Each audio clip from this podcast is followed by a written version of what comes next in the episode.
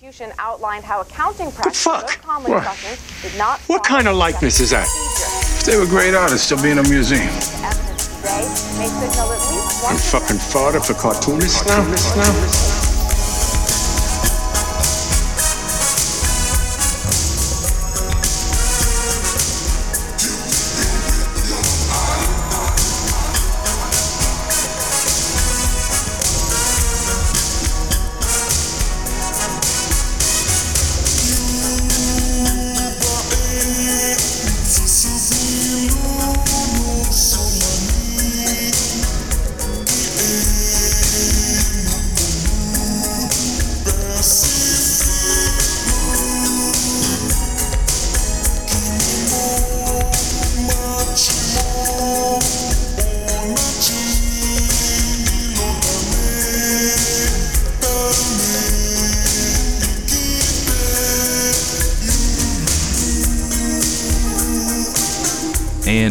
To another main feed episode of Gutter Boys. Gutter Boys is a small press comics podcast about the highs, the lows, the ins, the outs. You know, I fucked this up again. After 83 episodes, I still don't have it down, but I am your host, Cam, with my co-host, JB. Today, on the backside of the episode, we are joined with Portland-based cartoonist Pat Keck. We talk about his new Bat book with Josh Simmons that's out on Mansion Press. Before we get right into that, though, just a couple things to address here. Next main feed, we are taking an episode off.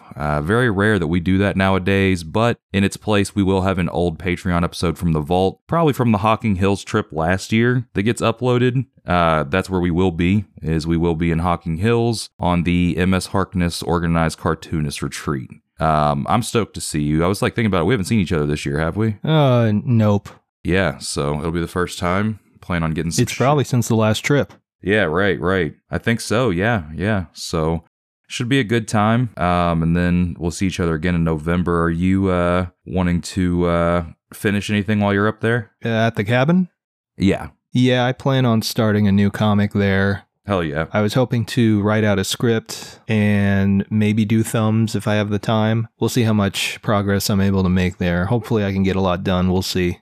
Yeah, right. Same. Yeah, I got some shit to work on, so excited to see you and everybody. We are going to keep it a little short on this front side. Just business to plug, patreon.com/gutterboys or gutterboys.top. We do plan on getting a lot of content both for the main feed and for the bonus feed. Planning on doing some, I guess, like...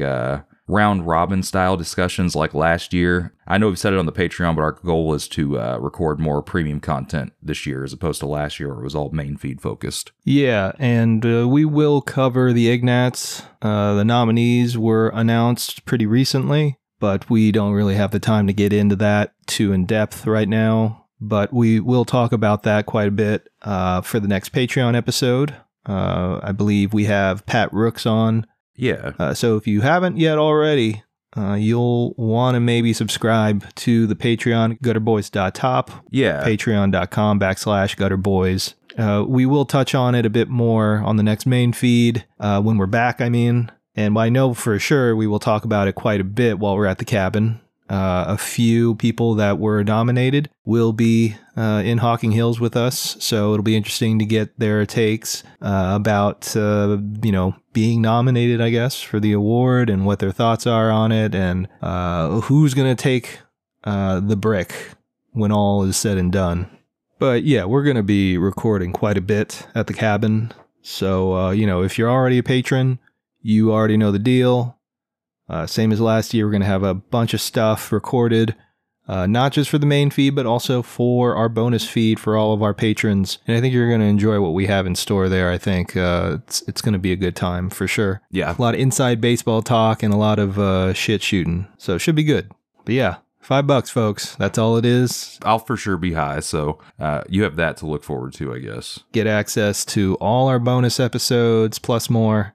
Yeah. So if you haven't signed up yet, please do. The cabin talk's for sure going to be fun because, we all, for the most part, know each other. And, we'll make sure to keep it pretty blue. So if you want to hear a bunch of drunk cartoonists, talking shit, all in good fun, then definitely check those out by signing up Also, one last shout out to Halftone Hospital, which is a great place to get free resources for comic makers. A lot of digital tools, brushes, guides. All of it is available to everyone at the wonderful cost of $0. Obviously, you can donate if you want. We would recommend doing that, because these are pretty great resources that are just being given out for free, basically. Shout out to Victoria Douglas, who runs Halftone Hospital. She will be at the cabin as well, so we'll be talking a bit about Halftone with her, as well as her work. She's a really great cartoonist. But yeah, I've used a bunch of their tools and brushes. I really, really love what they've done with the Pentel brush pen brush that they've made. It's only available for Photoshop right now, so if you're an Apple head, I'm sorry. Just, I don't know, get a torrent, download a copy of Photoshop, try it out. It is really, really wonderful. As someone who's used the Pentel brush pen for quite a while, it does a really great job of mimicking the same feel and the same line weight that you would get from a real brush by Pentel. So yeah, for sure, for sure. Yeah, go check it out on Instagram at Halftone Hospital, or go to halftonehospital.com. and give it a whirl. Great stuff. Great job, Victoria. But yeah, that pretty much wraps it up for the intro. We're going to take a quick break. When we come back, we'll be joined with Pat Keck, so stay tuned. We'll be right back. What do a pair of deadly assassins, a beefy pile of roided-up high school football players, a zombie outbreak, cute dragons, and a himbo barbarian have in common? You can find them all in the upcoming pages of the Santos Sisters. That's right, Ambar and Alana are back for more gripping adventures. Once again, Offset Press printed in full color on your favorite decadent newsprint. Prestigious publication. The Comics Journal loved the first issue, calling it a highly entertaining comic. And Katie and Sally from the Thick Lines podcast called it a masterpiece and more than they deserve. And who are we to disagree? The Santos Sisters is available now. Don't miss out. Ask your favorite comic book retailer to add it to your pull list today, or find it online at santosisters.com. Rust Belt Review is a quarterly comics lit magazine featuring serialized and short-form comics from some of the most exciting cartoonists in the small press scene today. Volume 1 features work from Gutter alums MS Harkness, Audra Stang, and Caleb Arecchio, along with work by Andrew Greenstone, Sean Knickerbocker, and Juan Jose Fernandez. You can order your copy of Rust Belt Review today by going to rustbeltreview.org. Enter in promo code GUTTER to receive $2 off your order. Again, that website is rustbeltreview.org, promo code GUTTER.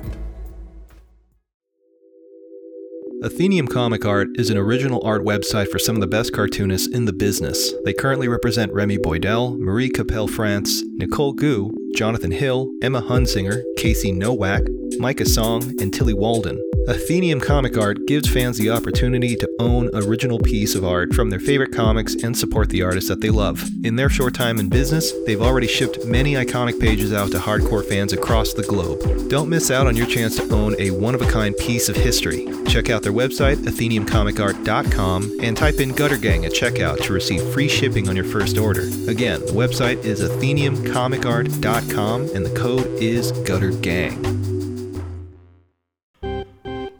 Loves underground comics. Everybody loves underground comics, and if you know people who don't love underground comics and only read the mainstream comics, immediately report them to your local comic book store and find them with copies of Clusterfucks Comics. Clusterfucks Comics is a black and white underground anthology comic zine featuring some of the best underground comics creators today.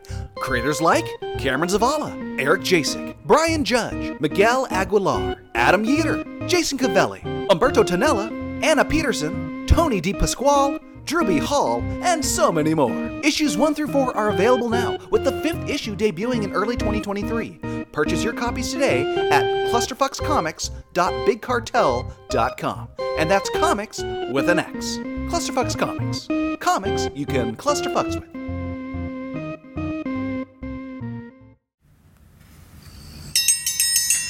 Morning, Gary. Morning, Marianne. Need a menu? Nah, I'll just have the usual. You sure do love your eggs and coffee, Gary. Best way to start your morning, Marianne. Well, that and an issue of Town and County. What's that? Town and County is a new comic series written and drawn by cartoonist Alex Nall. He's that guy that wrote them books about teaching and that Mr. Rogers feller. Oh, he was such a nice man. The first issue is 36 pages of black and white comic stories with beautiful color covers and features 6 stories about folks in our little township here in Illinois, like Susie Barber, the house cleaner that uncovers her client's dirty laundry, if you know what I mean, and Stanley Pepper, that big feller that just lost his job and took to drinking every night at Bugs's Tavern. Well, ain't that something? Town and County is published by Ivy Terrace Press, headquartered in Chicago. Chicago? Who would want to live there? So dirty. Each issue comes with a copy of The Hometown Hero, our little town's newsletter, and it's only $8. $8? Where can I get it, Gary? You can order a copy of Town and County on the internet at storeenvy.com/AlexNallComics. Well, there's your breakfast, Gary. Thanks, Mary Ann. Nothing like a cup of coffee and a good comic book. The Last Aviatrix is a post-nuclear adventure comic by independent Los Angeles-based cartoonist Buster Cagle. The story follows Summer, our last aviatrix, who pilots the sole surviving airplane, a nuclear-powered B-29, as she travels the ruined world finding ways to survive and help humanity while dealing with the imminent threat of the Atomborn, a rare breed of atomic wizards that want to see her out of the sky. Her mission becomes complicated when she accidentally picks up Henry, an Atomborn child who wields incredible power, and Clementine, a berserker on a quest for vengeance. Can our aviatrix survive this ruined and irradiated wasteland? Every issue can be read for free on bustercagle.com/comics. Paper copies can be ordered as well, but, you know, you can still read it for free. If you like wizards or warplanes, go check it out. Now, back to our program.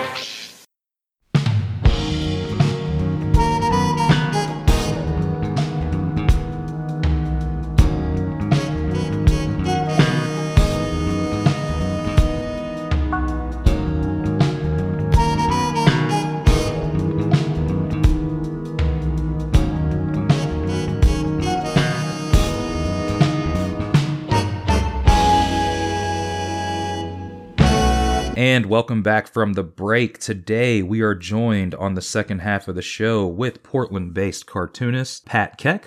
You may know Pat from his collaboration with Josh Simmons on the Bat books. He also released a book called Peepers at Fantagraphics and has done work over at Study Group Comics. But how are you doing today, Pat?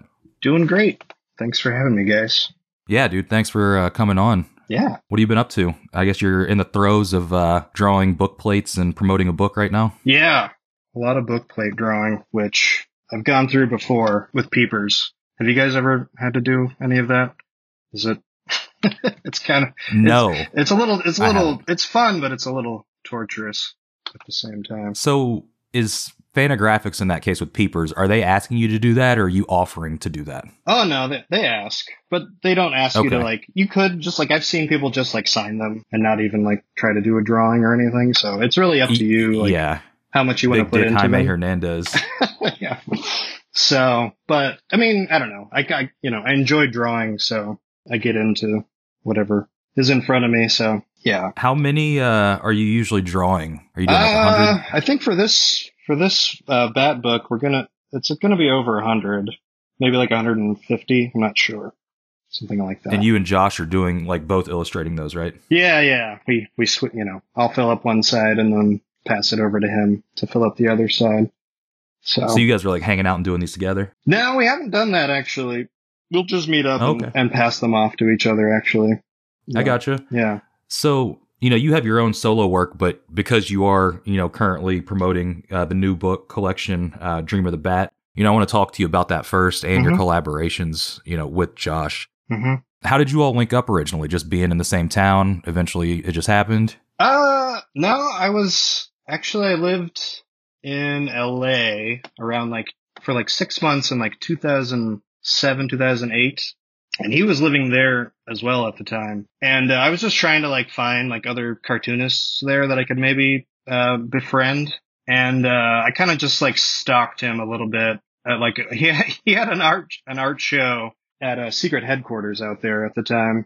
So I went out there, and he had actually had the first. It's called now it's called Mark of the Bat. Was the first chapter from this book. He had that out there, and I didn't end up picking that up at the time, but I bought some of his other books, and I didn't actually know what he looked like, but I kind of saw somebody like skulking around the comic store, and I kind of figured out that it was him. And later, I had to move back. I'm from Colorado originally, and I had to move back to there because in 2008 there was like the whole housing crash bubble, and I could not find a job out there to save my life. So I moved back to Colorado, but then I decided to send him a snail mail, just fan letter.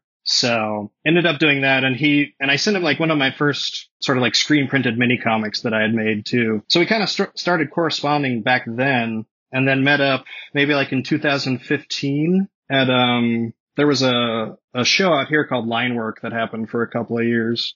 And he was living in Seattle at the time, and he came down, and I ended up meeting him at Linework, and he pitched to me the second chapter of this Bat book at the time. So soon after that, we started working together. So was that a cool moment for you because you being a fan of this dude? Yeah, no, it was amazing. It's totally, mind blowing still that this whole book is coming out, and yeah, I was just a fanboy for Josh. So you're from Colorado? Yeah, originally. Yeah.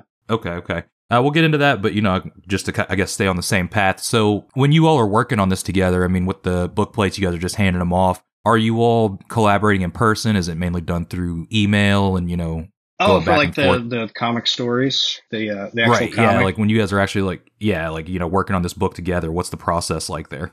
So he does layouts for the pages, actually. So they're he'll get an 8.5 by 11 piece of paper and basically, actually do all all the panel breakdowns and do some basic kind of character work, and then even have the word bubbles kind of worked out and everything too. And then yeah, he will hand me the full stack of those for the whole story. And then I would just kind of go page by page. Whenever I finish a page, I kind of send it off to him, and if there was something, that he wanted to change or something that I messed up or something, it would just be kind of a back and forth until we collaborated on the first Batman story, Twilight of the Bat, in 2017. So yeah, once we got this, all those pages done and compiled, we did a little comic book through Cold Cube Press of that chapter. So yeah, that's kind of how it works. Okay, hell yeah. Yeah, Cold Cube rocks. I love they're great. The stuff they put out. Mm-hmm. They're great to work with too. Yeah, so did you get permission from DC? No, I'm kidding.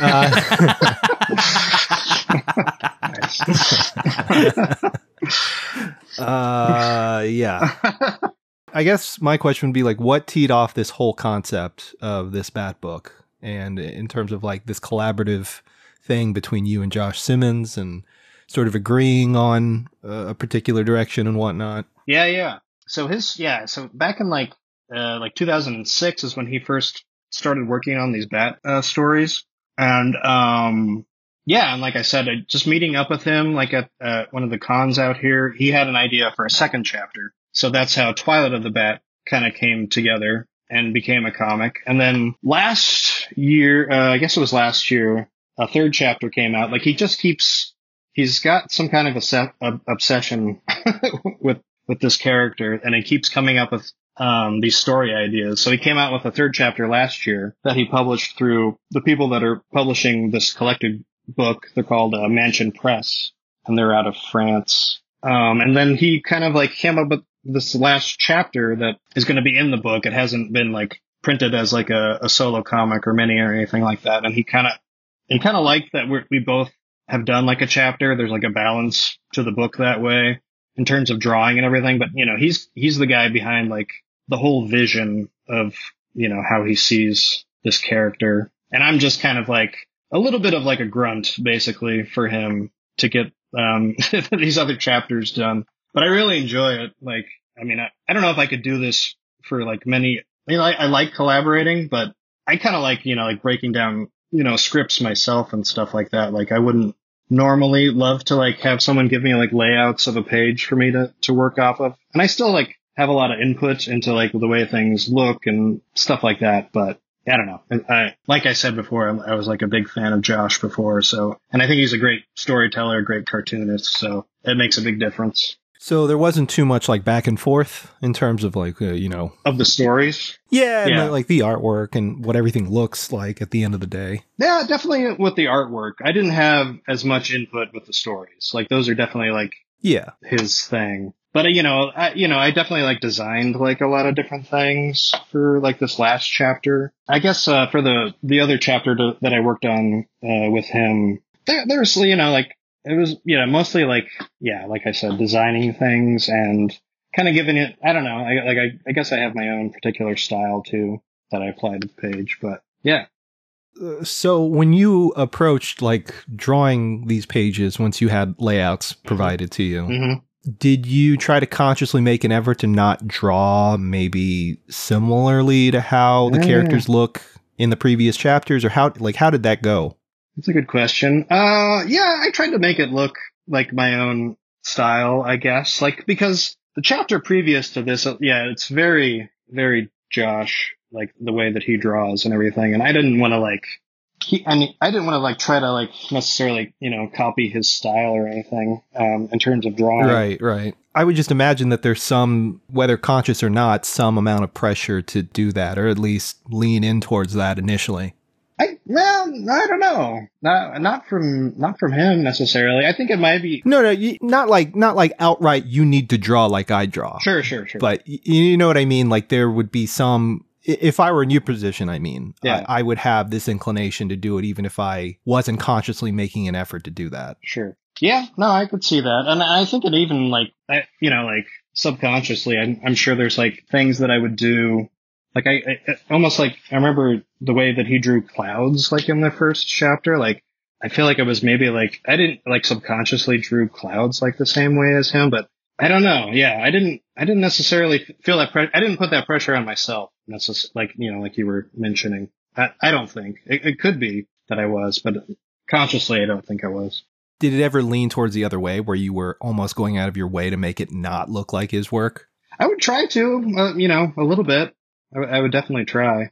I don't think they look the same. I feel like I remember somebody read like this first chapter that I did a couple of years ago, and they didn't realize that Josh didn't draw it, which I thought was pretty surprising. But, yeah. So the book, I guess the major selling point behind the new collection is the final part, isn't it? Is it the last collaboration on this story? Or yeah. I don't think he wants to do anymore after this. So it's got an exclusive chapter in it.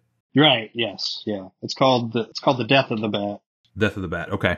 Yeah. Now that said, what was the intention behind, hey, let's just skip the floppy, because that's how this series had come out, before, right. And let's just collect it all and put this chapter in there? Is it to get people to, is it partly like, oh, let's give them something exclusive? Why go from, and we don't have to talk about this, but why go from something that's a little more under the radar towards something that's a little more professional and loud, if you will? Right. Do you feel comfortable answering that or no? Oh, sure. Okay. I don't know. I think it's been like a thing for both of us where it's been like, fairly like popular, and it's, sold well in the past, these past 3 chapters. And I think it's really, I have to say real quick, we're in like a group chat with like, DC comics people and like mainstream people. And they even like the fucking book. Unrelated to what we're talking about. No. Just, no, they even like the book, which is cool, because like most of the time, like that stuff doesn't really end up on their radar. When I say that stuff, I mean like indie stuff. So like, we have some particular people that are like, we're not really into zines. Yeah. But this is one of the ones where we find common ground, and they're like, yeah, that shit's tight. Wow. So I don't know why. Do you think it's just because of the character? I mean, I don't quite understand. I think it gets them in the door, and then they're like, because some people are like, oh, I'm not going to check out anything new, but, something familiar. Right. Yeah. Sorry, I derailed that, but no, it's okay. It could also be because like the approach to those characters is so different from what you would get from sort of the mainline established avenues, right. I guess, for lack of a better word. Yeah. And I have no idea. Like, you know, I have not read that many Batman comics, to be honest. So I don't really, you know, I've read like the big, like Frank Miller stuff and, you know, what I can't really think of what, you know, what is, have you read Year One? Like, that's the only good one. What's that? Year One is one of the only good ones. Right. And I have like some of the old, like Sunday, Batman comics that people like Dick Sprang. What is Batman? I'm sorry, I'm a little lost here. Yeah, Dick Sprang has to be the best name in comics. Oh my god. Yeah, I know. Like, he could have definitely just been Richard Sprang, but he knew what he was doing. No, yeah, he was going for it. He was like, nah, I'm going to be Dick Sprang. Exactly. Yeah. He's not going to pass on that. Yeah. That's so sick. The artwork, have you guys seen his stuff before? Yeah. Yeah. I feel like it's the perfect name. Like, it matches the vibe somehow of the art, too. But yeah, before I kind of derailed us there, I was just asking, you know, what the, you know, decision to go from, you know, floppy format to a book, I guess, is a way to simplify that. Yeah. Well, he wanted to, he's trying to, like, wrap this stuff up, and I think he just kind of had a vision of, like, having them all together because they've been popular books or, you know, popular floppies or whatever. And just had a vision of this, like, complete book. And, you know, and having Mansion Press, like, agree to do it definitely helped, because I don't know, you know, not everyone's going to want to do something like that. So, but they've worked with Josh for a while. They've reprinted a few of his other books, and I think, you know, he's done well with them. So they were happy to do it. Also being published, like, in France maybe helps a little bit, too, I guess. Oh, yeah. Being outside of America. So we'll see. Definitely some big comic cred if you got a French publisher under your belt. Yeah. They're just like, and I mean, you know, over there, I mean, like you said, like, it's probably a little bit more different with the, well, let's not even get into that. So, yeah, just, you know, work on being a pedophile and you're on your way to the big time. Yeah. Even baguettes with butter and ham. So, were you guys able to look at the PDF at all? So it's okay if you didn't. No, in preparation for this interview, I just looked over the other two that I had. I don't do digital comics at all. I'm going to get the book. So yeah. No, I get it. Sorry to, you know, but also I did, you know, in a way I don't want to spoil the book for the, so I've seen the images posted online, like the solicitation images, but I purposefully am not looking any further than that just because I won't read a comic digitally if I have an option. That's cool. I totally get that. No offense or anything, but I will read. No. Understandable. Well, you know, you also are a pretty prolific solo cartoonist as well. So we want to go ahead and get into that. Now, your book, was it 2019 or 2020 that Peepers came out? Actually, the beginning of 2021. God, see, time is just crazy. Pandemic time is just all mush to me. It was already bad before the pandemic, but now it's just like the last 3 years, it's all the same year to me. It's the perfect time for my first graphic novel to come out. So was it bad? Did you feel, you know, like, was it bad because of the pandemic and, you know, like as far as, you know, launching a book during it? Yeah, it just kind of made it feel like it didn't exist in a way. Yeah. But, you know, I don't know. It was, you know, kind of like, you know, I got to publish a book through Fantagraphics, so I can't complain too much, I guess, at the same time, because, it, you know, it came out beautiful, you know, the way I wanted it to come out. So yeah, it's beautifully made. Yeah. Their stuff usually is, for the most part. Yeah. You know, definitely one of those books that, you know, is like huge, has like a really nice weight to it. And I believe, if I'm not mistaken, you were collecting this story over at Study Group online. Yeah, that's where I started the story. Yeah, I when I moved out here to Portland, I did like a year-long like comic certificate program that they have out here with this place called the Independent Publishing Resource Center. So it was a project that I started in one of the classes there, and it took me forever to finish. I'm a little embarrassed how long it took, but I finished it, so happy about that. Was the decision to relocate to Portland completely comics based, or why did you relocate to Portland from Colorado? Yeah, it was definitely comics inspired. I'd been out here. They used to have a con out here called Stumptown. I don't know if you guys ever heard of that. It was kind of a little bit back in the day, but I came out here for one of those and just thought the city was great. And also I have some family that live out here, so the the transition was kind of easy for me. They were able to put me up for like a month until I got kind of my stuff figured out. So yeah, just like the comics community was definitely a big pull, but also kind of an easy move for me to make at the same time. So, and this is like 07, 08 when you moved? When I moved here in, actually, 2010. Okay. So a couple of years later. Cool. Yeah. Do you think you're going to stay there? I think so. Me and my partner just bought a house like in March. Oh, congrats. So thanks. Yeah. So yeah, I still like it. It's kind of, since the pandemic, it's definitely gone to shit a little bit, but I still like it. Have you guys ever been out here? Never. Yeah. Not me. Yeah. You been out there, JB? No. The farthest northwest I've been is Seattle and Vancouver. Oh, okay. So basically just passed right over you guys. That's what happens. That's okay. I've been meaning to. I'd like to go visit Portland. I hear it's sick. Yeah, I wish there would be like another sort of small press convention out here. There hasn't really been one for a while. But Short Run definitely makes up for that. It's a great convention. I'm glad you guys are going to be coming out for that. Short Run's a great show. Yeah. Well, so I want to talk about that. Is there not really like much of a local scene in Portland? Because you would think it'd be jumping. No, there is. But it's very like I'm a little bit of a, I don't know. There's definitely, different subsects of people that hang out. Right. And I'm a little bit of a guy that only hangs out with just a few other people, so not a cartoonist that does that. But I try, if there's ever like a book signing or anything, I definitely try to make it out if I can. And there is like a new like comics reading series that just was started up by this cartoonist Liz Yerby. Okay, yeah, I've seen them online. Yeah. So I haven't been able to go to any of those yet, but I'll probably try to catch some of those. But yeah, there used to be, there used to be Stumptown, and then after that there was something that Zach Soto started with another person, I can't remember their name, called Linework, that lasted just for a couple of years, but it was great. Okay. Yeah. Soto's always posting this this like crazy comic swap that he, I guess it was before the pandemic, but he would always have this like crazy ass comic swap out there. Yeah, Frankenstein's comic book swap. Yeah, that shit looks tight. Unrelated, but it looks cool. No, it's great. It's going to come back too, because I think I heard you guys' episode the other day about, and you guys mentioned that Floating World is going to be moving. So I think they're going to try to start it back up again with Floating World involved somehow in their new space, is what I've heard. So have you seen that new space? I haven't seen it, but I've been to that mall a lot. So. Okay.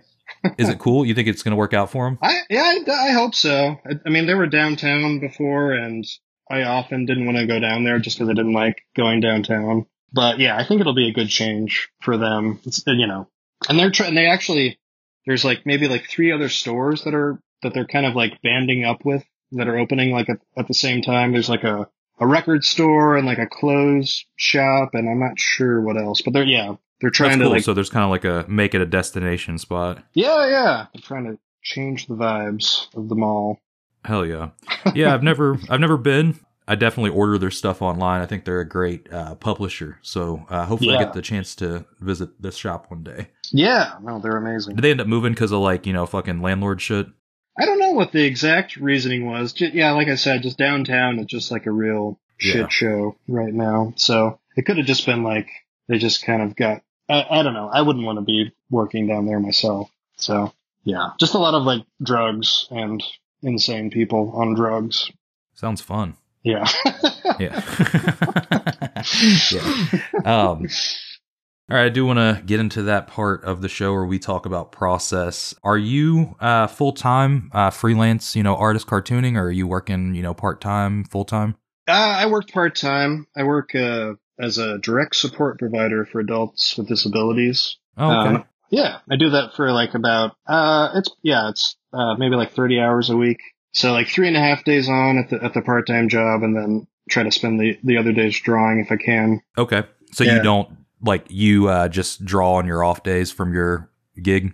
Yep. Pretty much.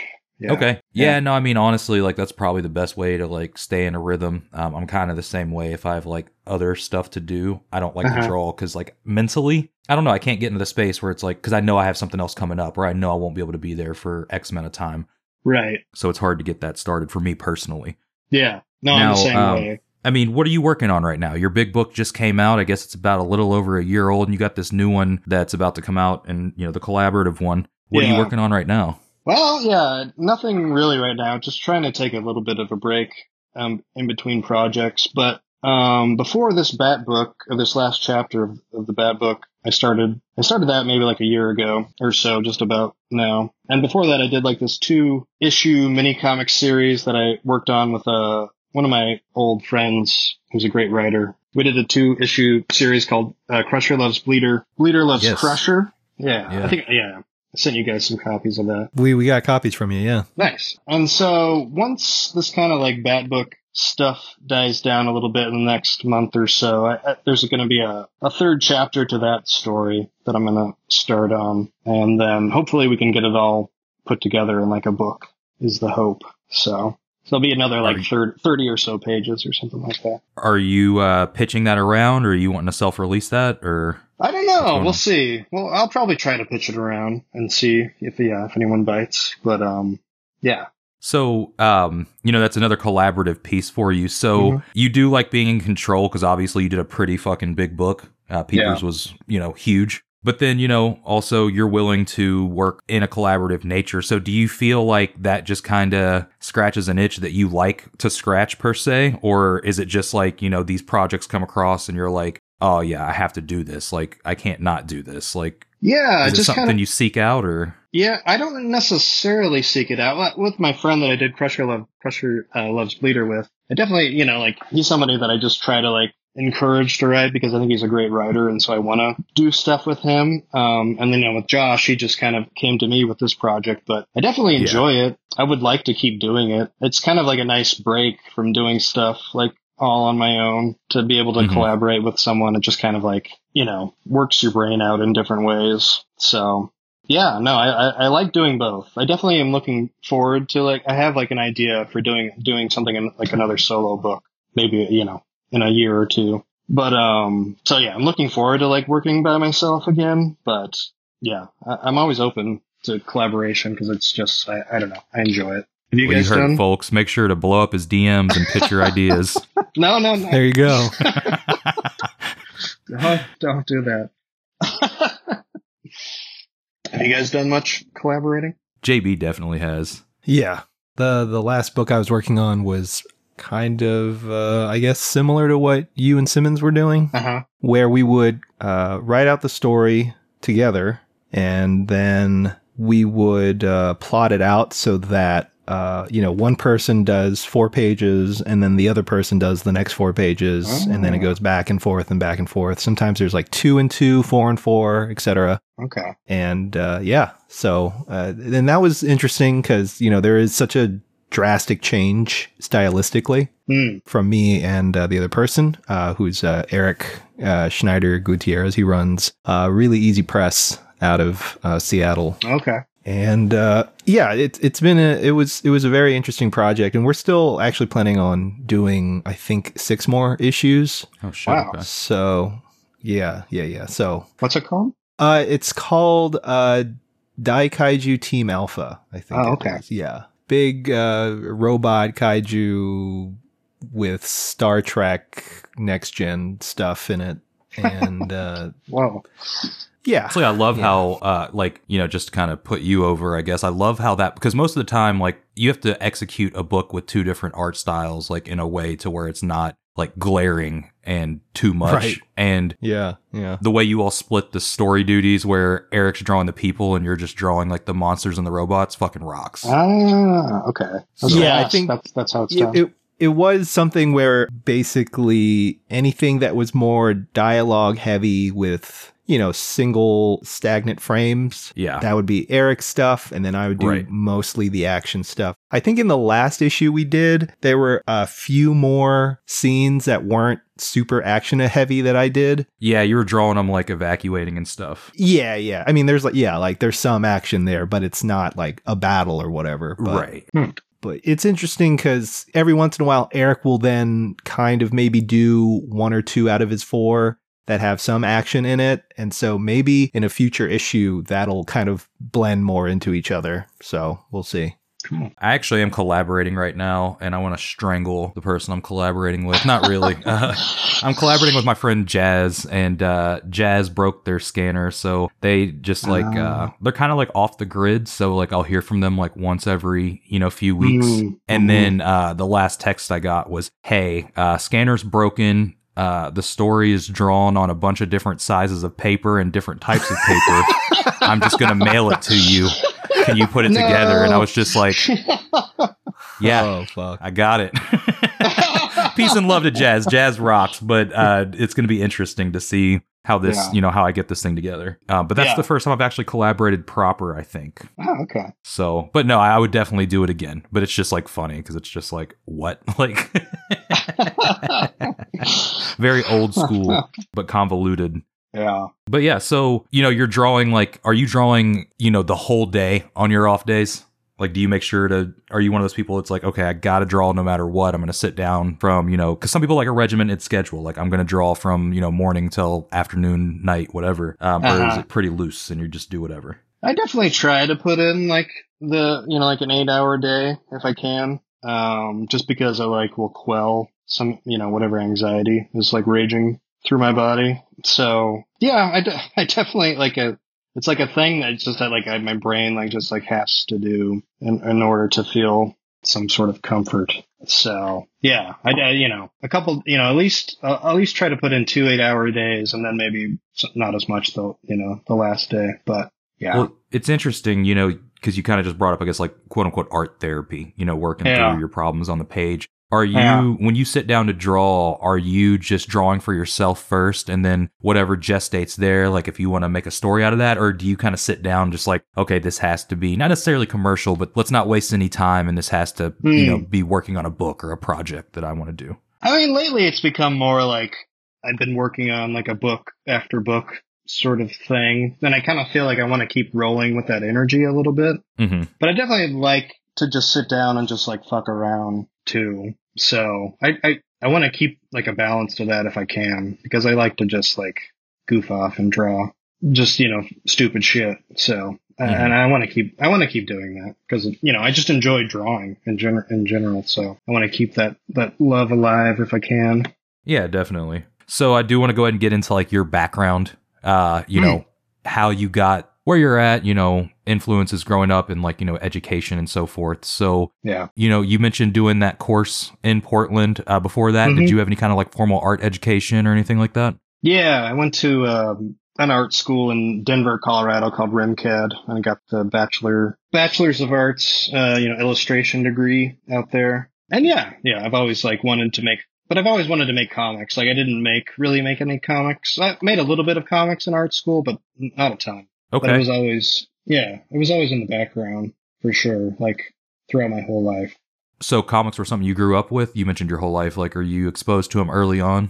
Yeah. I mean, kind of like the typical, like, got into Sunday comics. Have you guys ever seen the book, The 9 Lives of Garfield? Have you ever seen that? That's ringing a bell for some reason. Like, is it just a collection of them? Well, it's like there's like a different, like Jim Davis doesn't seem to have like anything to do with it as far as I can tell, but there's like 9 different stories. They're all different art styles. It feels very like heavy metal inspired almost. Like, okay, yes, I have seen this shit. Yes. Okay.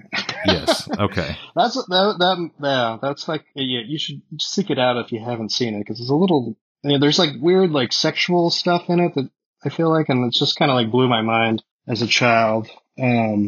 So there's that. And then I kind of, like, I just turned 40 last month. So I was kind of like around the age when like Image kind of started blowing up in the early 90s or whatever. So I got into like Storm Brigade and, like terrible comics like that. Wetworks. Did you guys ever read Wetworks? I never read it. Now, were you reading this stuff because, like, were you like partially speculating, or were you just like, "Nah, this shit's cool"? Oh no! I just thought it was amazing. Like Wetworks, there's like these guys with like Gatling guns and like golden skin. They have like golden. They feel like, I can't remember what happened to them exactly, but they have like gold skin that protects them somehow. They're fighting vampires. It was a fun Image comic. It went from Image to like Dark Horse stuff, and then got into Swamp Thing in like high school and stuff like that. So it's always been like a part of my life. pretty much. But then, you know, going to art school, there wasn't really like, in like the early 2000s, there wasn't as much like comics sort of going on quite yet. So it took a little while for me to get a little more serious. You know, after I got done with school, I got a little more serious about like making my own books, like, you know, like mini comics and stuff like that. So what was it that like you were just like, okay, I'm going to commit to this? Like, was it like meeting certain people? Was it a book you saw that just inspired you? What made you want to make the jump to like, okay, I'm going to do this? Because you've been in the game for a while. Yeah, a little while. Yeah, I think it's, you know, I think like the community is like a big, even though I'm like someone who's like, you know, like a typical introverted cartoonist kind of guy or whatever, like being able to like be a part of like a community, I think really is like a big deal, just to be able to like, you know, get some kind of like response from people about, you know, the stuff that you're making, like makes you want to keep making stuff. So I think the community aspect was really like a big pull for me. And also just like trying to make stories. I don't think I'm like a natural like storyteller necessarily, like in person or anything like that, but being able to like sit down and like make an attempt to draw out a story kind of works for me. So yeah. The story aspect and the community aspect, I think, are big parts of it, parts of the draw. Now, were you seeking out stuff like in Colorado? Because, you know, it was, you know, 2010 when you actually like moved away. So was it like, yeah, you know, there's a couple cool shops and whatnot. And I imagine by 2010 they were popping up. So, yeah. You know, was it like kind of like, did you feel like isolated, or were you finding cool little pockets here and there? There's a little pocket. There was like a small zine fest. Like, probably the first thing that I ever tabled at was a zine fest in Denver. So that kind of got me motivated to actually, like, print my own, like, mini comics and stuff like that. And then just, like, starting to follow stuff, people online. Did you guys ever listen to Inkstuds, that podcast? No, yeah. I never heard of it. I did, yeah. You never heard of it? Oh, you guys should. I mean, if you like, I don't know if you want to listen to podcasts after you absolutely go not making them for a while. I feel well, like we're the, you know, not to like toot our horn or anything, but I feel like we're like the spiritual successor to Inkstuds in a way, because Robin's not really doing that anymore. Yeah. I mean, but he's got a great, like, you know, back catalog of like, oh, yeah, tons of interviews. Yes, yeah. Like absolutely. A three-hour Gary Panter like interview. It's like, you know, just listening to those was very inspiring, and so. Good vaults to go back into. Like I was listening to a lot of shit like after it came out, years after it came out, and it's still, like you said, great stuff to listen to. Mm-hmm. And that's, you know, I guess that's personally like, I guess my only goal with this show is, you know, shit posting aside, I hope that the interviews, you know, people can go back and get something from them. Yeah. I hope that's something that kind of like with Inkstuds, you know, I can only hope that that's something that people take away from the show eventually. No, I think it's great. I think somebody needs to do it. So I'm glad you guys are. Thank you. Oh, no, it wasn't about that, but no, yeah, just reminiscing on Inkstuds. You're welcome. Yeah, you're welcome. You know, and then we ran Process Party off. No, I mean, Zach is back, though, with the new show. What's that? I said we ran Process Party off, but I think Zach's back with the new show. Oh, yeah. Have you guys checked out about that one out at all? I'm subscribed to it, and I have every episode downloaded, but I haven't listened. I will eventually. Yeah, no, it's good. It's good that it's a little more, you know, it's like a little more, they're just like doing like an issue, focusing on like one issue of like a comic book for podcasts. So. Have you been on that show yet? It's a cool idea. No. Okay. No. Yeah. I was on Process Party like briefly because he did like some recordings at a Short Run like a couple of years ago. So that was kind of my only other podcast experience. I have some friends that started a nu metal podcast about the history of nu metal. What's the podcast called? It's called Spider 2 and Sphinctus. Okay. Oh yeah. There's apparently a. I was a guest on that. That's my only other podcast. Hell yeah. There's apparently a nu metal podcast called PODcast, which I thought was a pretty good title. Oh, okay. Yeah. Wow. Yeah, for a new metal show. But it's secretly a Christian podcast. Yeah. Were you ever into nu metal? Oh, dude, yeah. No. Yeah.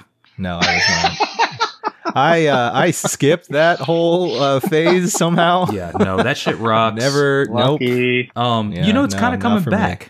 It's, well, okay. You know, it's like a 20-year cycle sort of thing. I did like System of a Down, but that's about it. You know what's really funny is I go to the record store a lot, like you know, twice a week now. And a lot of that new metal shit is getting represses because it's like 20 years old now. They're hitting like 20th anniversary, you know, extended edition and shit. And like, I look at them just because like they're on the new release wall. And I guess like back then, you know, they never anticipated, you know, the artwork being bigger than a CD size. Cause like, I guess vinyl died down, you know, in the early 2000s. And all the artwork just looks like shit and completely pixelated. I think they're like bootlegs. And it, but they're not. Like they're actual official releases. It's like that scene in Kenny Powers. Yeah, well, like you mentioned like Toxicity. And like I saw Toxicity on vinyl and I was like, why does this look like absolute dog shit? Like... y'all can't be using JPEG. Y'all need to be using TIFFs. All this shit's all blurry and pixelated and shit. Yeah, so I just don't know if like the files just don't exist, you know, and that's the best they can do. But yeah, oh, man. No, I definitely I was like prime age for new metal. I was like a teen when that shit was coming out. Like, well, not a teen. I was like 10, 11, early teen. You know, I just started hating living at home, so that shit was hitting hard. Started hating your parents. Yeah. Perfect mixture. Creating problems for yourself to relate to the Outcast music. Not the band Outcast, but, you know, the vibe of the new metal. I was not a fan of System of a Down because I was in art school at the time when that, like, You Wanted To song came out, and there was, like, a band that was practicing at my dorm rooms. And that was basically the only song that they were practicing, like, so over and over again. Bro, they were playing that System of a Down song. Cops suck, and like, you know, snitching sucks. But if I live on a dorm, and a band was rehearsing in the dorm, I'm knocking on the RA's door and being like, you gotta stop this shit. This shit can't go down here. Tell them to get an apartment. It was horrible. Can you imagine having a drum kit in a dorm room that you share with somebody? No, it was ridiculous. Yeah, I would have been pissed. Don't do that. Yeah. So were you into new metal? Yeah. Okay. No, I liked Korn. I liked Deftones. Deftones still rock. I liked, yeah. I went to Ozfest in 2001. Saw Marilyn Manson. Okay. Did you do anything crazy? Oh, I don't know. Yeah, I mean, it wasn't that memorable, really. Yeah. But, I saw Black Sabbath played too, so that was pretty cool. Oh, with Ozzy singing, I guess? Yeah. Okay. And he had like the fire hose where he's hosing everyone down. Hell yeah. That's sick. If you remember that. I don't, but I mean, that sounds sick. Yeah. All right. Well, Pat, thanks so much for coming on the show. Where can people find you on the internet and harass you about pitches? Oh, yes. On Instagram, pat.keck. And, there's a link tree there where you can pre-order the Dream of the Bat book through Mansion Press. And that's about it. And upcoming shows, you're doing Short Run, and then we're trying to put together like a signing for this Dream of the Bat book at Secret Headquarters, hopefully. Hell yeah. Have they moved yet? Yeah. Oh yeah, they're moving too. I forgot about that. Yeah, I didn't know if they had it. I knew they were supposed to, or they did. Yeah, I don't know. Like, I don't know what the status is on that, but yeah. Hell yeah. Great shop. Well, Pat, thanks so much for coming on, dude. We definitely appreciate it. Looking forward to meeting you in Seattle and getting a copy of the book there. So, dude, thanks for coming on. And listeners, as always, stay gutter.